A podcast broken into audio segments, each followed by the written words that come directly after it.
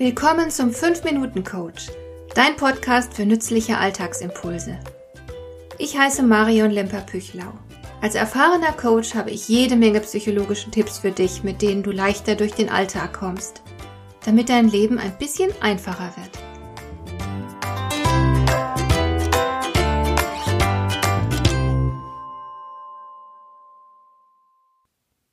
Ein besonders wichtiger Faktor für das Wohlbefinden am Arbeitsplatz scheint die Führungskraft zu sein.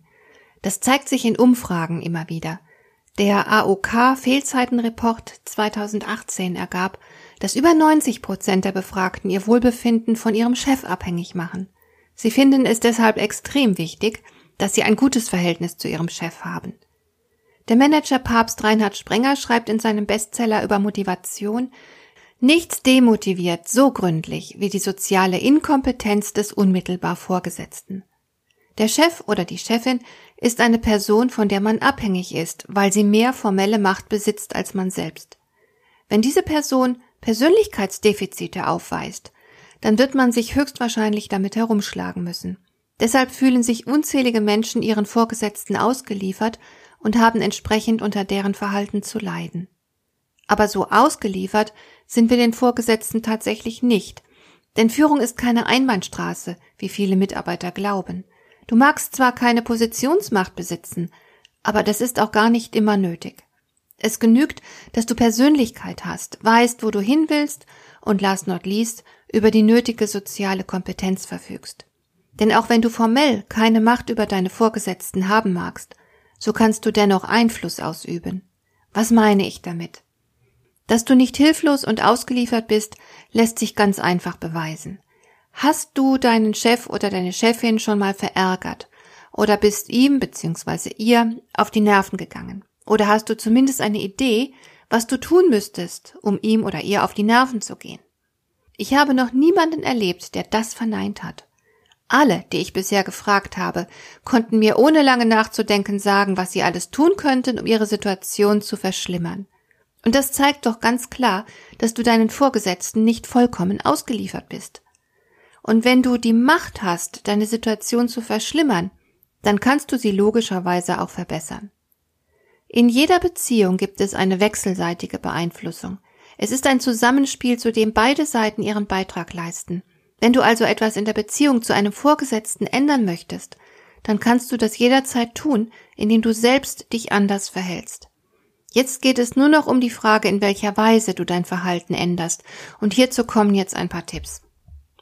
Zum Beispiel könnte es sein, dass jemand in deinem Umfeld besser mit dem Chef klarkommt als du. Dann kannst du dir genauer anschauen, wie der andere das macht. Prüfe einfach mal, ob du etwas davon übernehmen kannst für deinen eigenen Umgang mit dem Chef. Oder versuche einmal, dich in deinen Chef hineinzuversetzen und zu verstehen, warum er ein bestimmtes Verhalten zeigt. Wenn du dich beispielsweise an seinem Kontrollzwang störst, dann wird der Chef sehr wahrscheinlich unsicher sein und Angst davor haben, dass ihm Dinge entgleiten.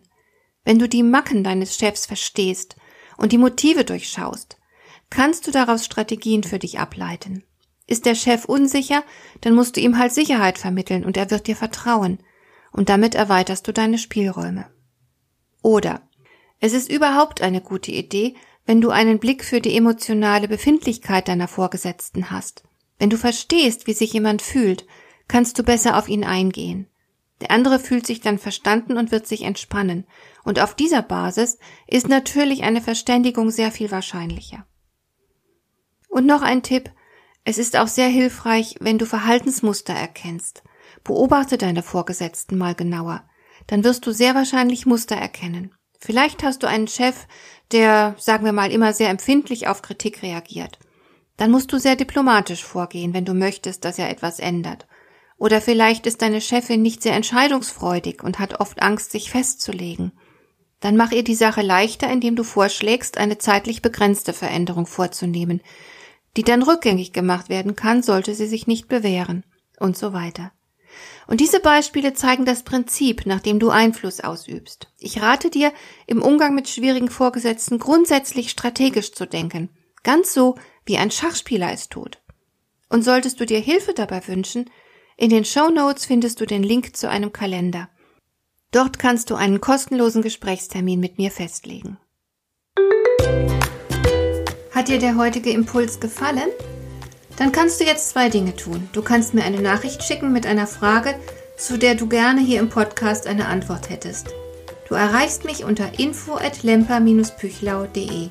Und du kannst eine Bewertung bei iTunes abgeben, damit diese Sendung für andere Interessierte sichtbarer wird. Schön, dass du mir zugehört hast. Bis zum nächsten Mal eine gute Zeit für dich.